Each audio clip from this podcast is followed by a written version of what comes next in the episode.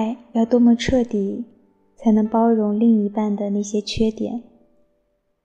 爱要多么宽容，才能原谅来自另一半的指责？